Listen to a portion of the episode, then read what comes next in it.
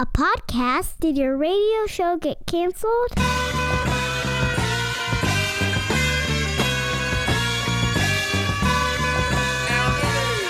Fire, fire, fire.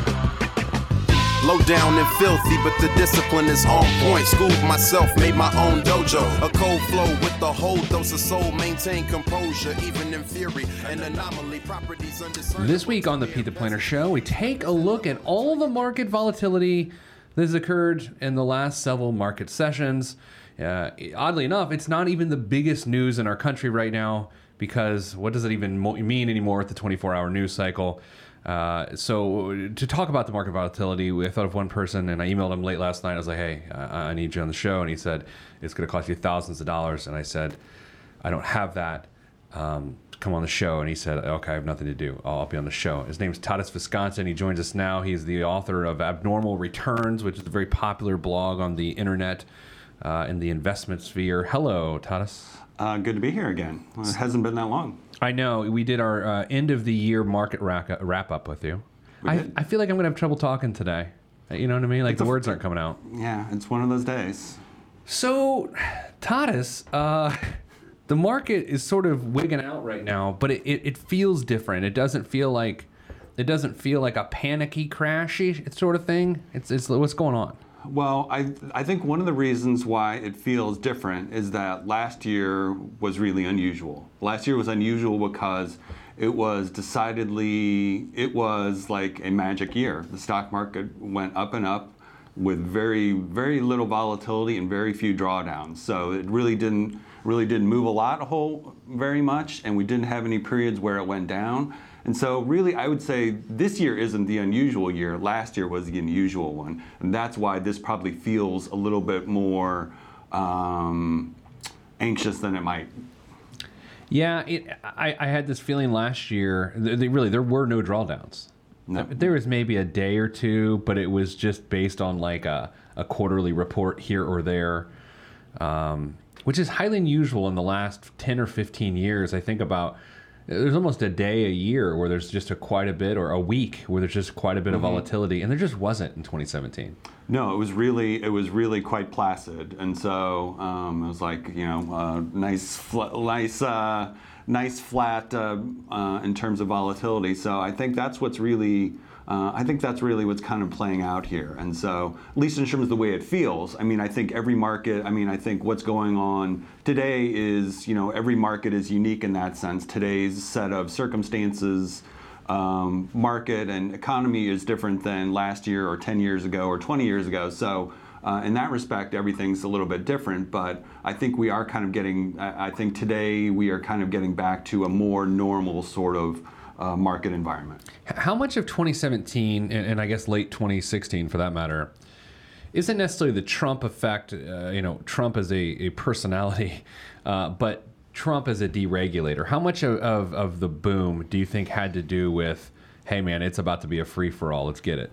I think there, there, there is certainly an aspect to that. I think there is certainly an aspect to uh, deregulation, and I think probably the thing we need to talk about in regards to uh, what's happening the last month or two, it maybe has to do more with I think people are looking at um, the results or the uh, what we're seeing with the tax bill, and I think that's probably got as big a big an effect as anything. Yeah, so let, us talk about that because the tax bill's done a, a few different things. And I, I was uh, getting ready this morning. I, this thought occurred to me. Okay, so we've got all this market volatility.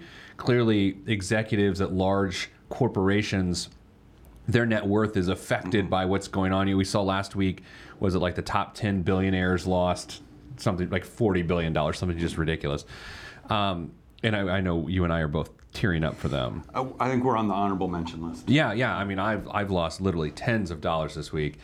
Um, do you think with all the hey thousand dollar bonus here, everyone's getting raised, all this growth happening, do you think there'll be second thoughts based on what's happening to stock prices right now and uh, how that affects the personal wealth of the leaders of these organizations that are announcing all this growth? I don't. I don't think there's necessarily going to be second thoughts. I think what you're seeing. I think the measures that you see that have been publicly announced are quite limited, frankly. Um, and so I don't think that that. Uh, I don't think that those are. To me, I view those more as PR than actual having real economic impacts. And so, in that regard, whatever happens with the economy over the next year or two, I don't think these CEOs are going to have second second thoughts in that regard. Um, Can I can I make a clarification so that I don't get email? Sure. okay. Of course. Uh, I'm always trying to limit my email.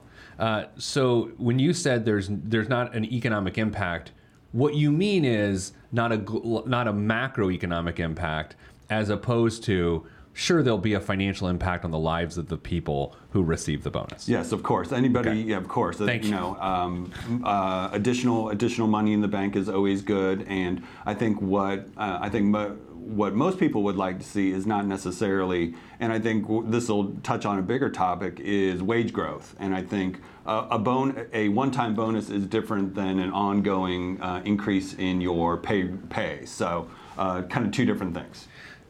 Let's talk about that. Sure. Right? And let's let's have an actual uncomfortable conversation. I'll be the uncomfortable part. Like Mm. every year at the at the end of our, our sort of our fiscal year, I get to evaluate, you know, how do how do our business do Mm-hmm. this year? And by our I mean me and my people. You're you're not part of it Mm-hmm. because you wouldn't want to be Tadas.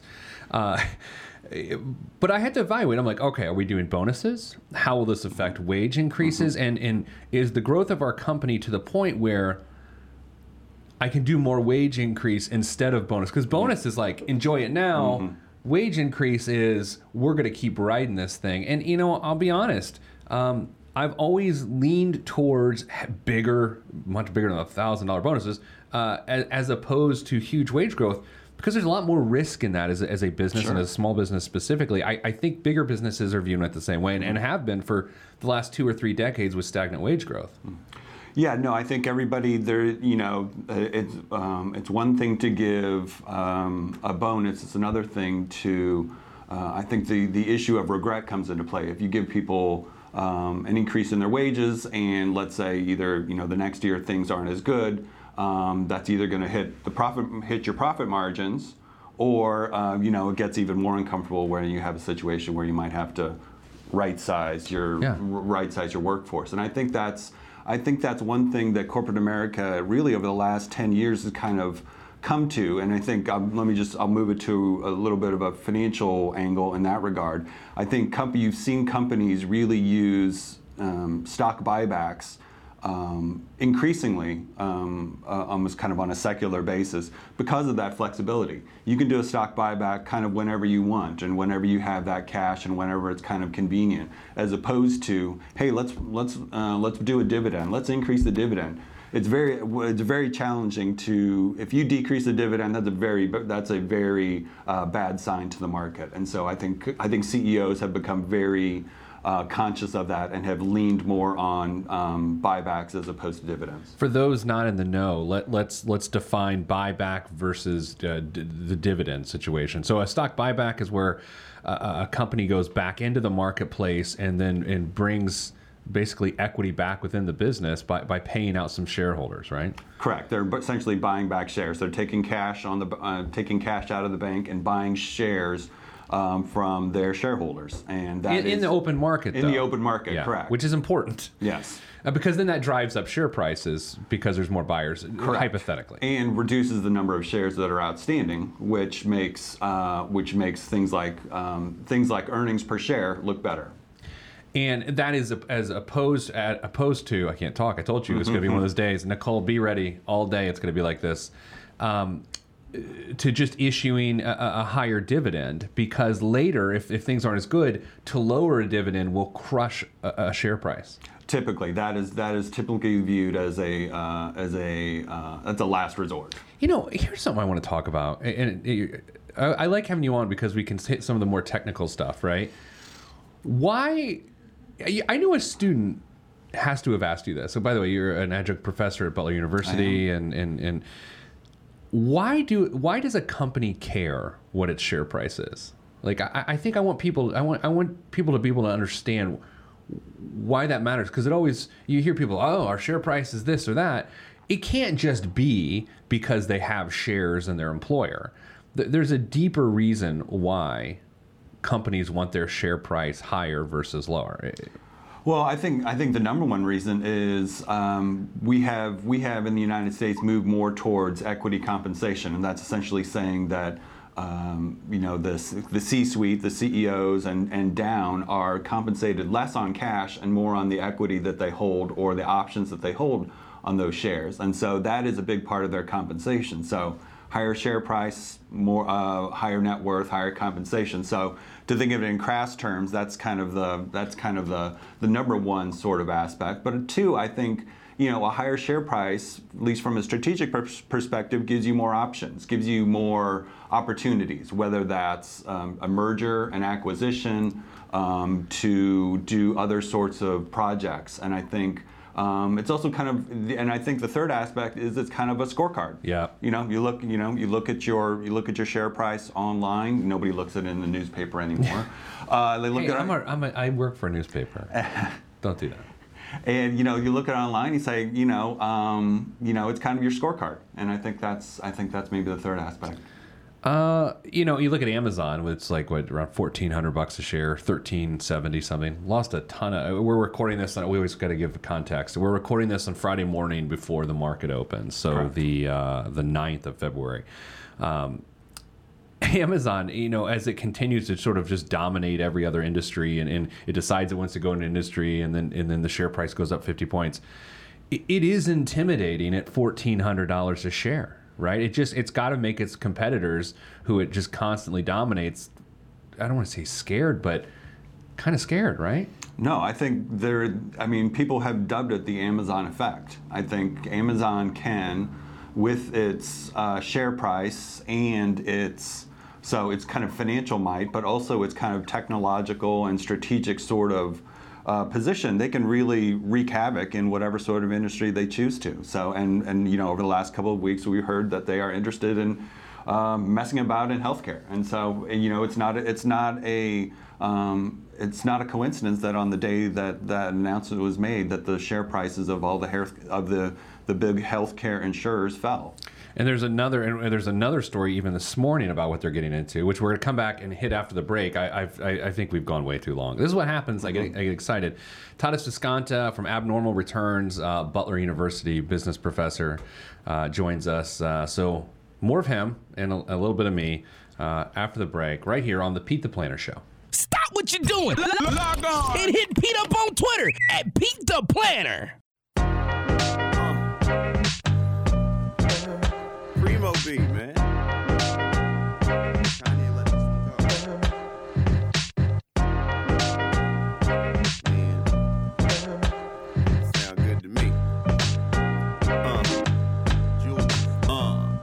Never question the right of any man to voice his opinion as strongly as any can. But then again, many men are citizens of their own little world, so they ain't really fitting in. I'm in the background blending in, camouflaged by the scenery, but I'm a champion. Revenge Back on uh, the Pete the Planner Show. I keep wanting to call it the Million Dollar Plan. It doesn't matter what the show's called. I'm Pete.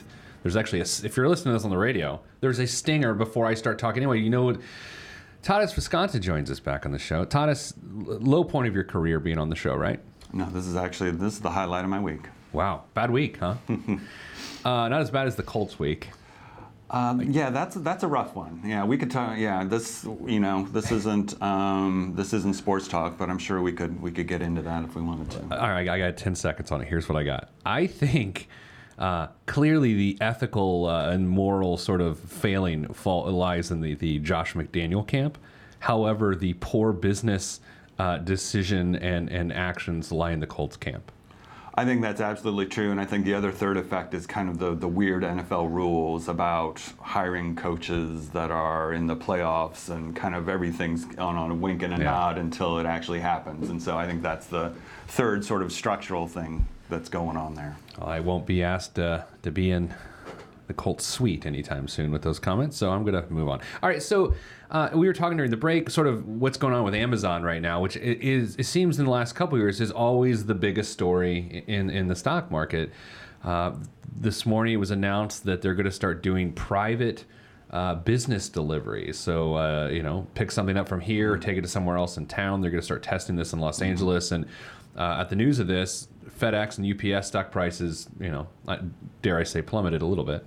uh, they are sort of the, the the big kid on the block, and they just do whatever they want at this point. They have they the Bezos. I think Bezos's genius might have been, or is, or may have been, um, kind of doesn't care. He just kind of um, is really has a vision for what the business is and is willing to try things. And you know, this thing we're discussing this morning might work, it might not. But um, I think they have uh, I think they have built such a powerful engine that they really have the ability to try different things. And um, you know, Whole Foods is a you know is kind of an interesting example of that in terms of getting into the kind of the retail food business and seeing how they're playing, uh, how they're using that as kind of an engine for other parts of the business. And I know that you know Prime members can go into Whole Foods and get certain kind of deals, and I think you know you can kind of see that you can kind of see the synergy when you kind of build a build a big engine like that. Now I'm going to ask you to get your crystal ball out, but not for stock price with them. Thank you. I wouldn't do that to you. Uh, but what's their stock price? Gonna, no. Hmm. Um, what happens from here? Do they do they end up being with this company that, that's going to split? I mean, I feel like splits are sort of out of fashion these days because people want high stock prices.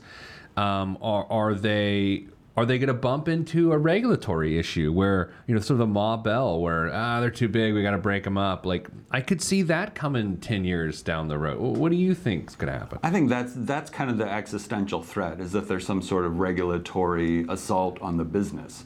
The challenge, I mean, the challenge I think is that how do you tease it all apart? I mean, you've built, like you said, we've kind of you've kind of built this this huge engine and really taking out a piston or taking out some of the spark plugs really doesn't it's not something that's um, for lack of a better term break upable Yeah. um, i think you know aws which is amazon web services i think that's the one kind of logical thing where you said okay that could be a separate company in and of itself and that really wouldn't have a, a, a big effect on the rest of the business but um, you know i'm sure they probably thought of that already and um, I don't know that that would really have a big effect on what we're act- what we're talking about in terms of the strategic sort of um, potential to wreak havoc on other industries. Weird question alert. Do your do your students care about this stuff? Like I'm interested in it, but do your and, and I know they're studying it, but as a former college student, that doesn't mean you care. It just means you're studying it. Do they understand like what's going on and like how interesting times are right now i- in the markets, or are they just there? I mean, you know, I think they're pretty they're pretty heads down. I think they're Yeah. focused on I think they're focused on their studies. They're focused on um, their internships. They're focused on potential careers down the road. Um, I think kind of the um, I think kind of the intricacies of strategy is probably that's kind of to me that's kind of second second order sort of Yeah. sort of thinking. And I think um, probably not. do you advise the? I'm sure there's an investment club there at Butler, right? You know, they have the Student Managed Investment Fund, which Yeah. is um, both the undergraduate, the MBAs have an opportunity to um, do some stock selections for um, for that fund. Are you involved with that? Uh, I used to be. Uh, Yeah. I used to be. I used to be an unpaid advisor to some of those groups. Sure. So, Okay. Let's go back to the market in general. Uh, so, can it be said that what's actually happening right now is good and not in sort of a trite way, but it, it's really that the economy's growing, inflation is a concern, interest rates are going to be going up, uh, the Fed's going to be raising the rates. Um, it's a good. I mean, this is a good correction. It's almost on. It's on the verge of being a correction, but it seems like it's a good correction. It's just not fun to hear that when you're 62 years old and you're retiring in a year. You know. Yeah, no corrections. Corrections are never fun. I mean, I think that's one of the. I think that's one of the things that is. Um, one of the things I think is a challenge for anybody who's managing either their own money or managing somebody else's money. I think it's you know we're we're very easily taken in by our risk profile. You know the risk profiles that we fill out online, or looking at a squiggly line on a chart that shows you uh, what the stock market has done historically. And those are just those are kind of theoretical things. And it's really when you experience it in real time with the uncertainty that you know that comes along with that where you really kind of where the rubber kind of meets the road and you start really getting a better feel for your own risk tolerance and for what your portfolio how your portfolio is structured. And i think that's you know that's where um, if you if there's anything good that comes out of this it's um, uh, kind of making those making making those theoretical things more of a reality. I, I think in some ways it's like people who claim to like spicy food, but then they have really spicy food and they're like, oh, "This is too spicy." It's like, well, dude, it's spicy. I mean, so you said you liked it. There are those idiots that like the really. Oh, I'm sorry. Those are those people who really, really like spicy food that like pour the the death on their tongue. Um, but I think a lot of times people think they've got a high risk tolerance. But Tadas, what they like is the idea of good returns. Abnormally high returns. See what I did there? Yep. Um, but they don't. They, they don't have a high risk tolerance. They they actually lack a fundamental understanding of how the market works, and that is not a cut on the individual investor. It is an observation of having done this for 20 years. People don't understand their risk tolerance. No, absolutely, and I think, like I said, this is this is a this is a learning opportunity. If nothing else, it's a learning opportunity. Um, in, in some cases, it may be very well the case that you're taking on too much risk. Uh, one of my one of my uh, blogger friends earlier this week said. Um, if on Monday you weren't nervous, you're not taking enough risk, and so um, you know, so so that that may be the exception. To, that may be the exception to the rule. Um, but like I said, I think this is you know this is kind of an opportunity. It's a little bit of a gut check.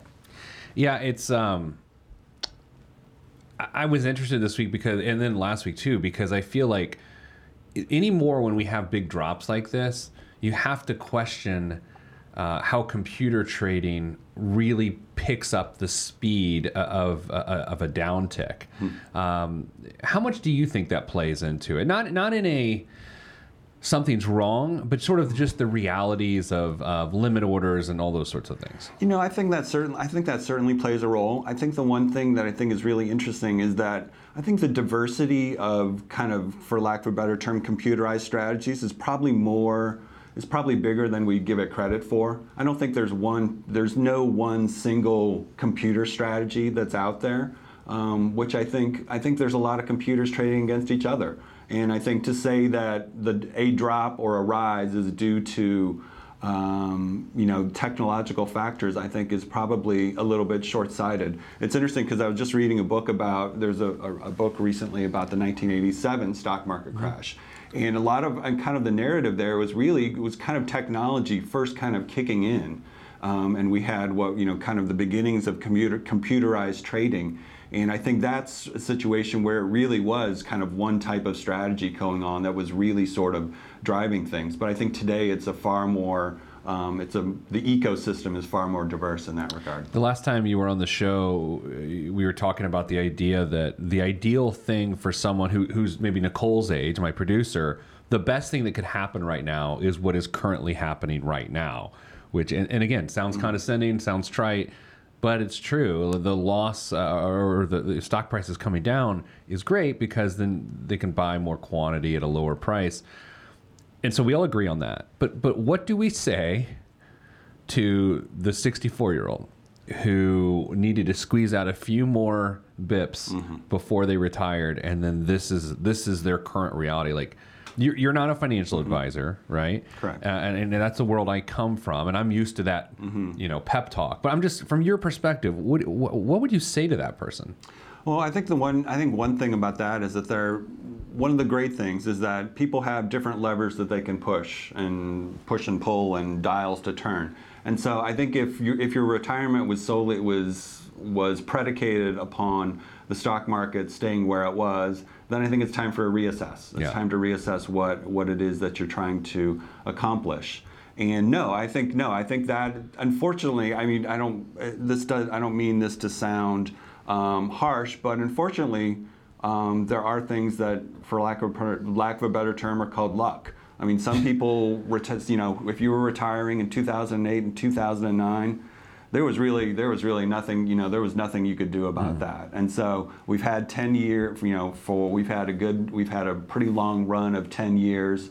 And you know we still are where you know the stock market is back to where it was back in November or December of last year not all that long ago. So in the big picture it's not been that big a, it's not been that big of a correction at this point. Right, and, and, and before we go to the break, I, that's sort of the point I wanted to get to as well is there's no bubble bursting here.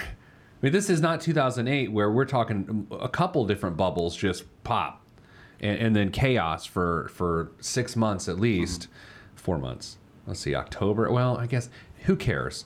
Uh, it's in the past. I'm not here to talk about the past. I'm here to focus on the present. Do I sound like uh, like I'm in the baseball baseball steroid Senate investigation now? I'm not here to focus on the past. I'm here to focus on.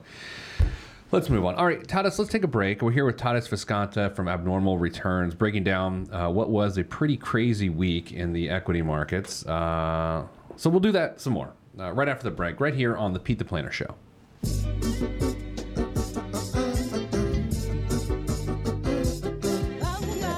Yeah. Axe hand on the beat. Yes, sir. Glass House. Yes, sir. Mr. Kinetic, Rusty Redenbacher. ATFU. Naptown. Yeah.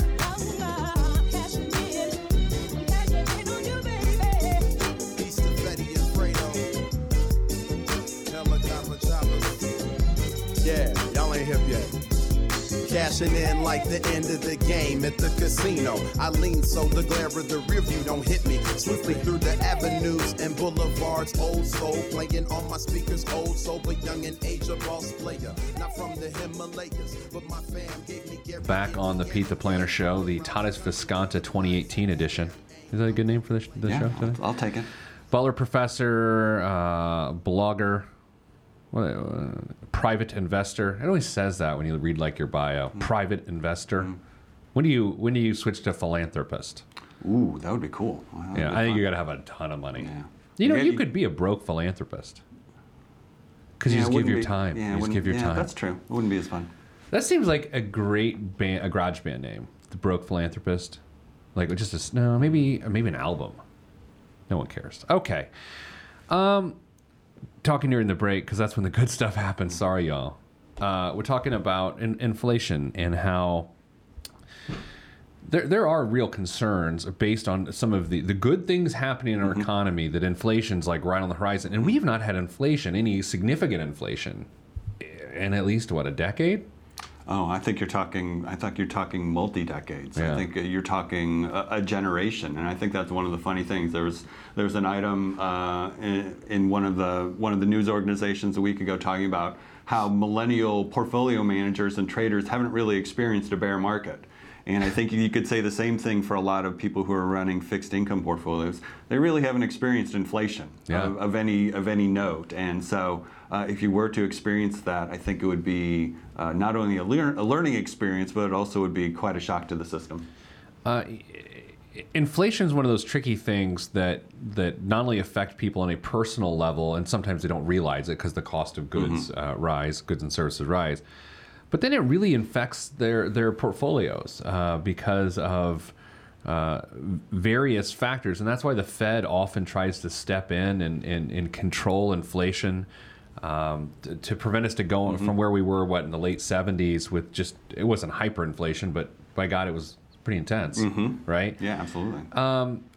also during the break, we are talking about this idea of how someone's personal finances, what you do with your investments, is highly personal. I, I received an email this week from a woman who was uh, early 30s, 32, 34. Not certainly the point of this. And she said, uh, I know nothing about investing. Um, but and then she screenshotted her portfolio mix, right? Uh, just to, her, her allocation. She said, "What do you think about this?" And of course, there's all the disclaimers of like, uh, "I don't want to give you specific. I'll make some observations, Yeah. but I'm not giving you specific advice." Okay, so Tadas, she was in an aggressive growth portfolio. So anytime someone says, "I don't know anything about investing," and then you look, and then it's labeled aggressive growth, and by the way, that meant 52% international uh, holdings Huh? Personal finance is personal, but that also means you have to know your limits so you don't get burned. If you say I don't know what I'm doing, that doesn't mean I'll deal with whatever comes to me. It, it means you, you you have to control yourself. No, I think that's absolutely right. I think you know um, one of the things that I think is a challenge is that um, novice investors are, in a certain respect, um, like you said, maybe maybe this this individual as well can be kind of swayed by um, either something they read or an advisor that says you need to you need to do this. And but um, and I think that's not necessarily the case. I think that individuals have to do what's right for them, and it has to not only be right, but it also has to, has to feel right.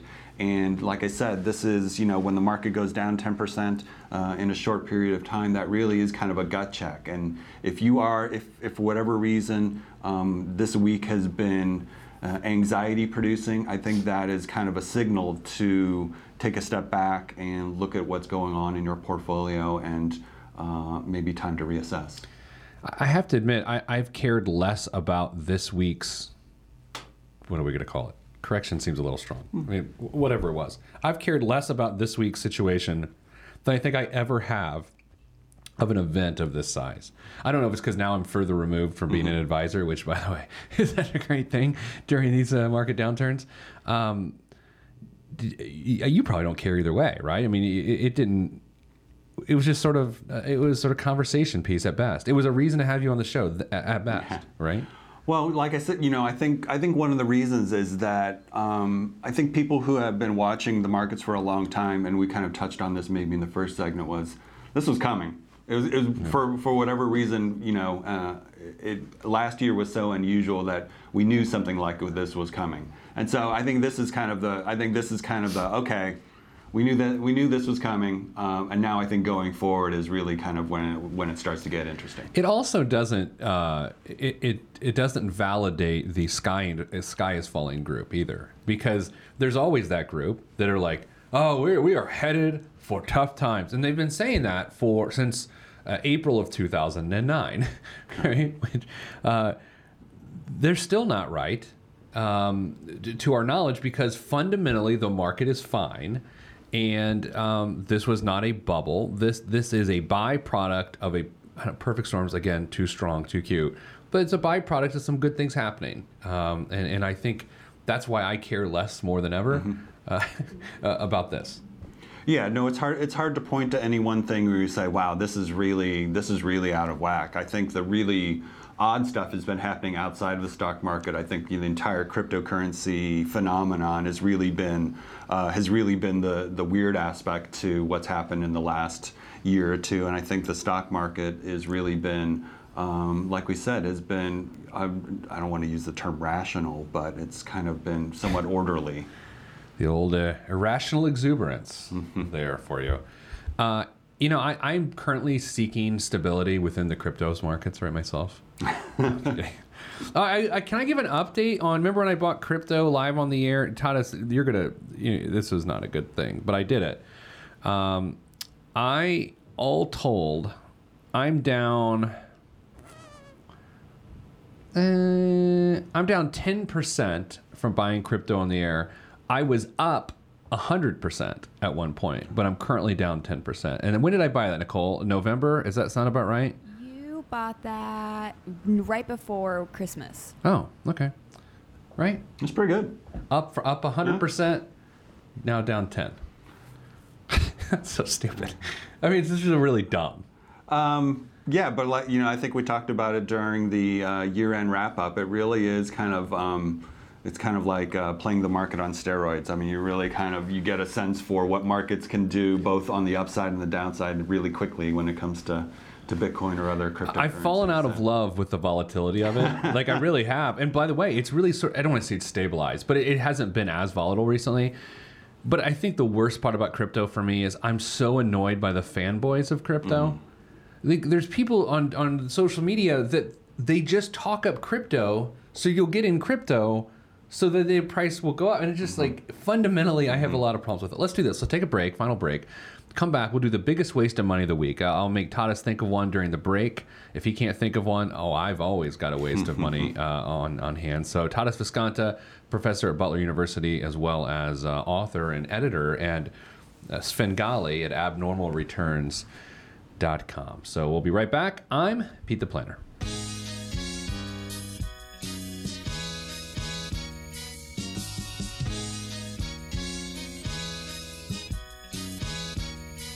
Every day living through the peace of my soul, I remain whole, even in the middle of the pain. Even though my life has the rain, I still remain sane. Writing and creating for my life, and my pen is my sword given by the Lord, and I use it to fight the tides of restriction. Sometimes I'm conflicted by myself looking at the trees too much and can't see the forest. Enemy shall inherit the earth, and I want to inherit something, something other than the high blood pressure and diabetes. So work is what I gotta do.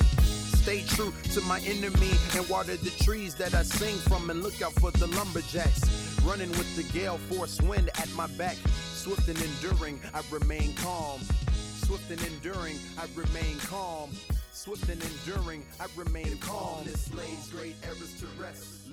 Back on the million dollar plan, the biggest waste of money of the week. I'm going to take this one, Tadas. Go for it. Tadas Viskanta is back with us. You can see us at PeteThePlanner.tv. Got a new angle on the camera. Nicole, I don't know if I'm feeling it. Like I, I feel like I'm my Java chin is really Your Java chin? like I feel like I have no definition of my chin, which I kind of maybe I don't. I think you're being silly, but Well. I understand. All right. Uh, this week's Guam biggest waste of money of the week: the North Face Geodome Four Tent, leveraging the strength of the geodesic dome. Geodesic. Jeez, smart guy. Geodesic Dome, you should be here all the time. The North Face Geodome 410 is a roomy shelter able to handle tough conditions. It sleeps four and has enough room for you to stand inside, yet consists of only five main poles and one equator pole, uh, making it both lightweight and easy to set up. It can also withstand winds of nearly 60 miles per hour, thanks in part to its dual layer water resistant exterior, but unfortunately, Tadas, it's exclusive to Japan for now, and it cost $1,650. Here's why it's the biggest waste of money of the week. If you're in a situation in which there is a even the slightest possibility that there's going to be a 60 mile per hour wind, stay inside. I think that's good advice. I mean that. Oh, you know, we're going to test this, the limits of this thing this week. No, you will die. Do they do it in a wind tunnel? I don't know. Like d- d- d- people camping in a wind tunnel. Yeah. I've always wanted to go in. You got such good hair. I bet if you went in a wind tunnel, you would look like like like a model. Well, I like to I like to lock it down, so hopefully it doesn't move too much. Unlike the president's hair. Uh, did you see that? Yeah, that was interesting. He was getting on uh, Air Force One. He was going in the back door of Air Force One. It looked like from that angle. I don't know. And they've been working on it. They they're swapping out the refrigerators. How much was that? Was what was that crazy refrigerator? Like mil- twenty-eight million dollars for a refrigerator or Those something? are, those are That's the least of our problems right now. All right. Um, thanks for being on the show. It's my pleasure. If people want to uh, enjoy your brilliance, how, what's the best way? Enroll at Butler? Like, what, what, what do they need to do? Well, that's that's a little pricey. Abnormalreturns.com is free, Oh. um, and so you can co- go there, sign up for the email. You get an email from me every day. Oh Or my go on, if you want to go on to Twitter, then at Abnormal Returns. Easy peasy. Easy peasy, lemon squeezy is, I believe, what they say. Uh, geodesic? What does that mean? I'm not exactly sure, But you know I how to do- say I it? know how to pronounce it. Yeah. Uh, Buckminster Fuller. Yeah, yeah. There you go. Uh, all right, everybody. That's it for the show. Uh, if you want to be on our show, you can't be on this one unless you're Tadas. If you want to be on our podcast, you can. Go to PeteThePlanner.com slash podcast. You can always watch the show and see my weird chin situation at PeteThePlanner.tv. Go to AbnormalReturns.com. That's it. Send you good vibes because good vibes are all that we have in the budget. I'm Pete the Planner, and this is the Pete the Planner Show. If you want to be on this podcast and have Pete fix your money like, then hit us up at PeteThePlanner.com slash podcast. You heard me. PeteThePlanner.com slash podcast. Log on. This is for information purposes only. It's not the Swiss financial planning device. Consult a financial advisor. Dove released from Everest. The fresh is fresh, and you can call me ET. Word to John Tesh. Let me bless this harmonic presentation. It's amazing, so amazing. I'm the reason.